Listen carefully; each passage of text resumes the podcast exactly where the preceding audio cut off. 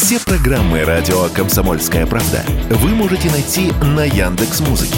Ищите раздел вашей любимой передачи и подписывайтесь, чтобы не пропустить новый выпуск. Радио КП на Яндекс Музыке. Это удобно, просто и всегда интересно.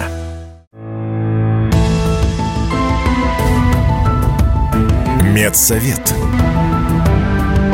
Все, что вы хотели знать о медицинских открытиях, новых лекарствах и даже врачебных тайнах. Здравствуйте, в студии Вероника Борисенкова. В эфире программа «Медсовет». Будем говорить о медицинских открытиях, новых лекарствах, врачебных тайнах, узнаем последние новости из мира медицины, неизвестные факты об известных болезнях и, конечно, будем общаться с экспертами и врачами. Здоровые новости. Риска скачка цен на жизненно важные лекарства нет, заверяет министр здравоохранения Михаил Мурашко. Он отметил, что такие препараты с начала года в России подорожали лишь чуть более чем на полтора процента. И это значительно ниже уровня инфляции. Большинство врачей, почти шестьдесят процентов, не поддержали ограничение продаж препаратов для прерывания беременности. Еще двадцать два процента одобрили инициативу, девятнадцать процентов сказали, что нейтрально относятся к ней. Более половины врачей считают, что ограничение продаж таких медикаментов приведет к росту криминальных абортов, увеличению процента отказа от детей и росту числа женщин, которые будут прерывать беременность в других странах. Кроме того, около половины опрошенных медиков опасаются, что это приведет к увеличению случаев убийств новорожденных и росту материнской смертности. Таковы итоги опроса профессионального сервиса «Справочник врача». В Роспотребнадзоре заявили об отсутствии случаев оспы обезьян в России в двадцать третьем году. Там отметили, что принимаются все необходимые меры для недопущения рисков завоза опасных и особо опасных инфекций на территорию России. Ранее ВОЗ сообщала о разработке глобальной стратегической основы для ликвидации передачи оспы обезьян от человека к человеку. Более шестьдесят процентов россиян не ходят к врачу в случае недомогания, а занимаются самолечением. К такому выводу пришли исследователи Высшей школы экономики в Санкт-Петербурге. Прежде всего, такое отношение типично при легких заболеваниях. Доступность лекарств в аптеках этому способствует. Для сравнения, в странах, где не просто купить лекарства, не имея рецепта, люди ходят к докторам чаще. Кроме того, жители России нередко черпают информацию из интернета, либо лечатся по советам знакомых. «Я только спросить». Общаемся с известными медиками, учеными и медэкспертами.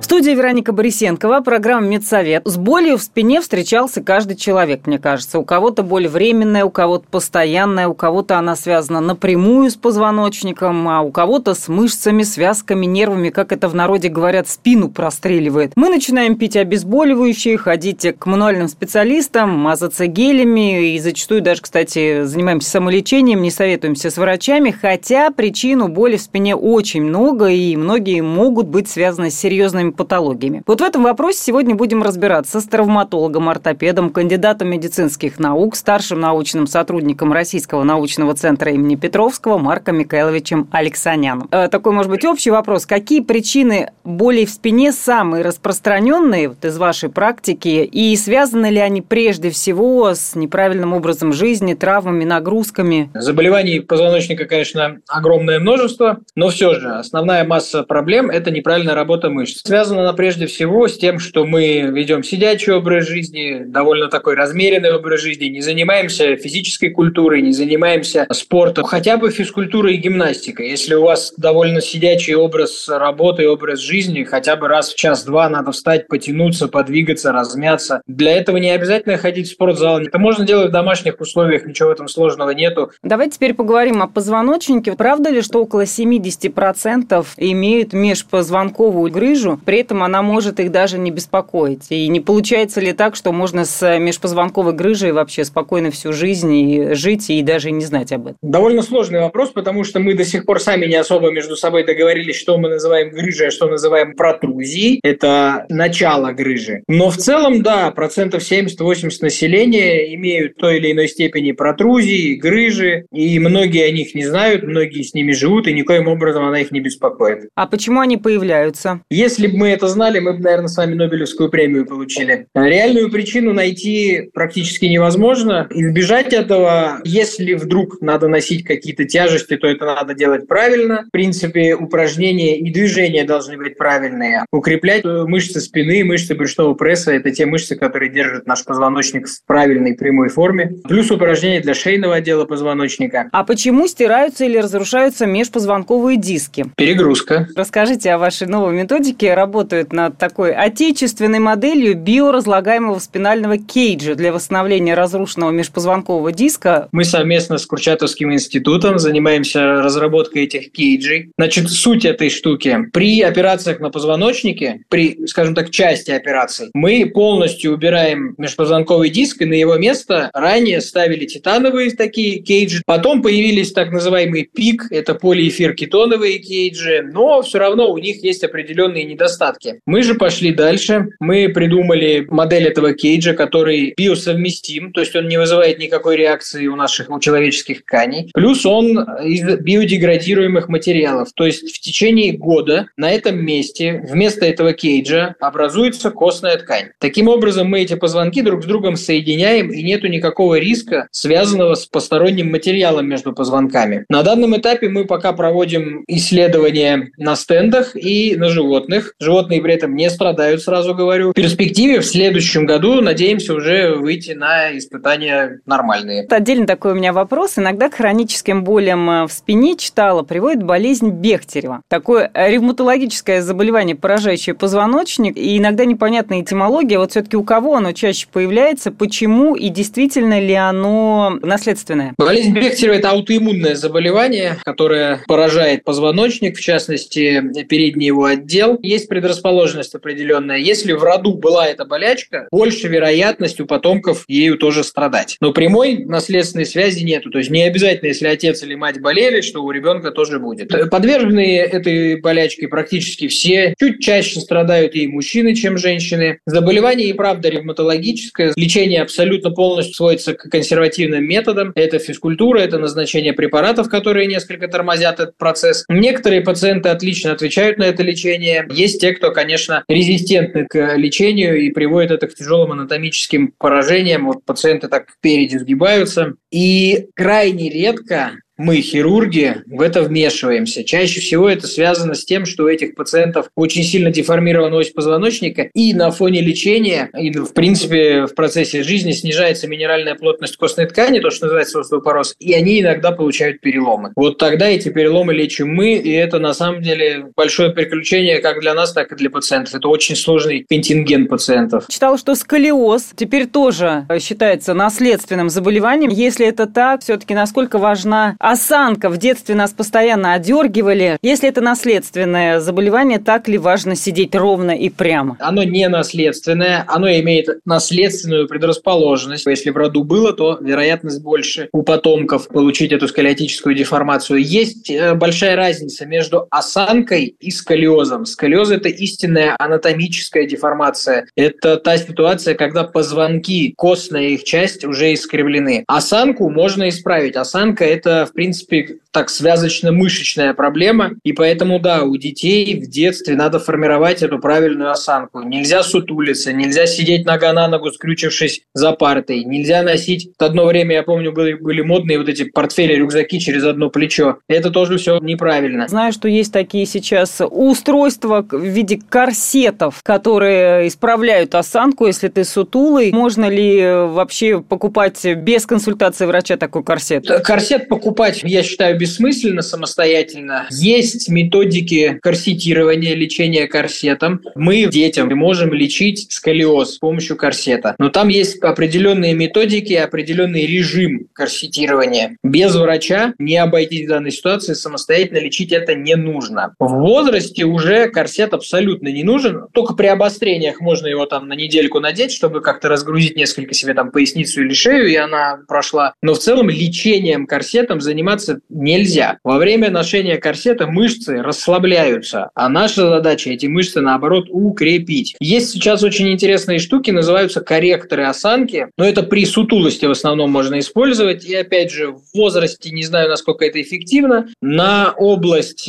плечевого пояса ставится специальный датчик, который измеряет напряжение мышц. И как только вы начинаете сутулиться, сгибать плечи впереди или шею, он начинает вибрировать. Тем самым он вас заставляет вырабатывать привычку ходить с прямой спиной. Вот эта штука рабочая, она эффективная. А от чего бывает отложение солей, особенно в районе шейных позвонков? Вообще, что это такое, откуда это берется и лечится ли это? Я как хирург, который туда лазил руками, говорю, что никаких солей там не откладывается. То, что под этим подразумевается, это триггерные точки, это места спазма мышечной ткани, которая лечится консервативно. Массажи, иглорефлексотерапия, физиолечение, направленное на эту зону, практически всегда этот вопрос решает. Это долго, муторно, но решаемо. Последний мой вопрос. Если спина не беспокоит, стоит ли все-таки ходить к врачу и проверять себя раз в какое-то количество лет, чтобы тебя прощупали, проверили? Так, чтобы как бы диспансерное наблюдение какое-то вести, я считаю, в этом необходимости нету. Чувствуете боль, чувствуете дискомфорт, то-то, что вас беспокоит и мешает повседневной жизни. Обратитесь к врачу, он назначит необходимые исследования,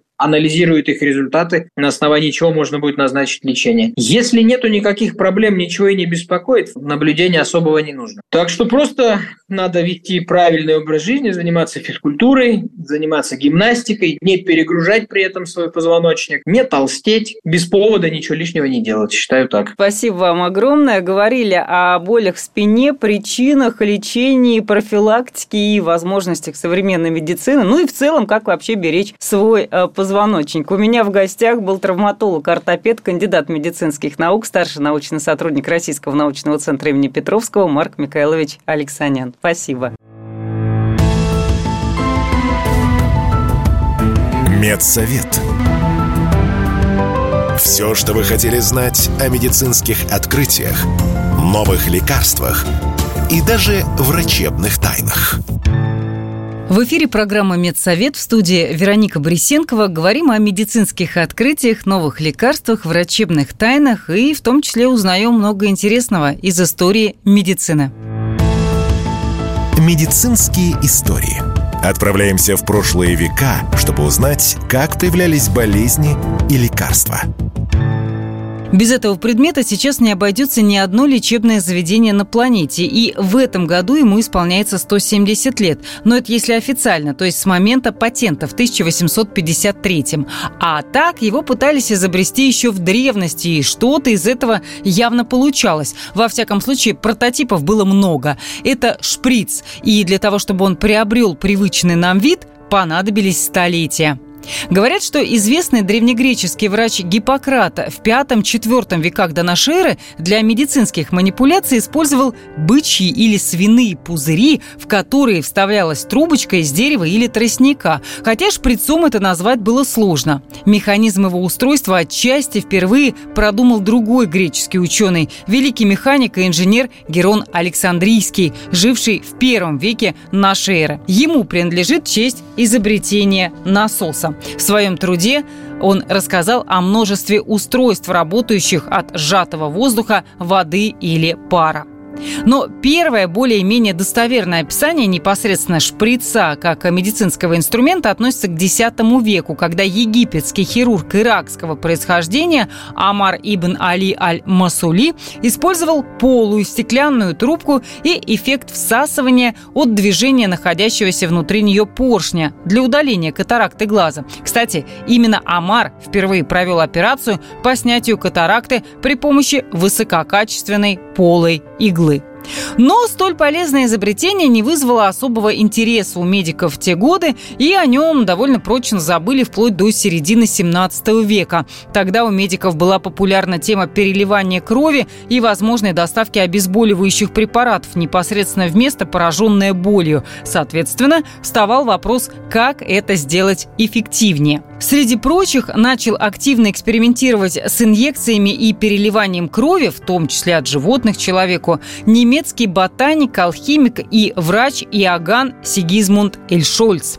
При этом он ничего не знал о группах крови и их несовместимости, но, несмотря на это, рекомендовал переливание даже для решения самых неожиданных проблем. Ну, например, утверждал, что если энергичная жена поделится кровью с меланхоличным мужем, то их супружеская жизнь непременно станет более гармоничной.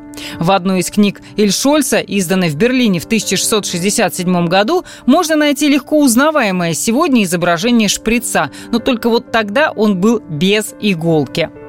Но неудачи с переливанием крови и инъекциями заставили забыть об использовании шприца для этих целей еще на долгие двести лет. Простой и удобный в использовании, он появится только в первой половине девятнадцатого века.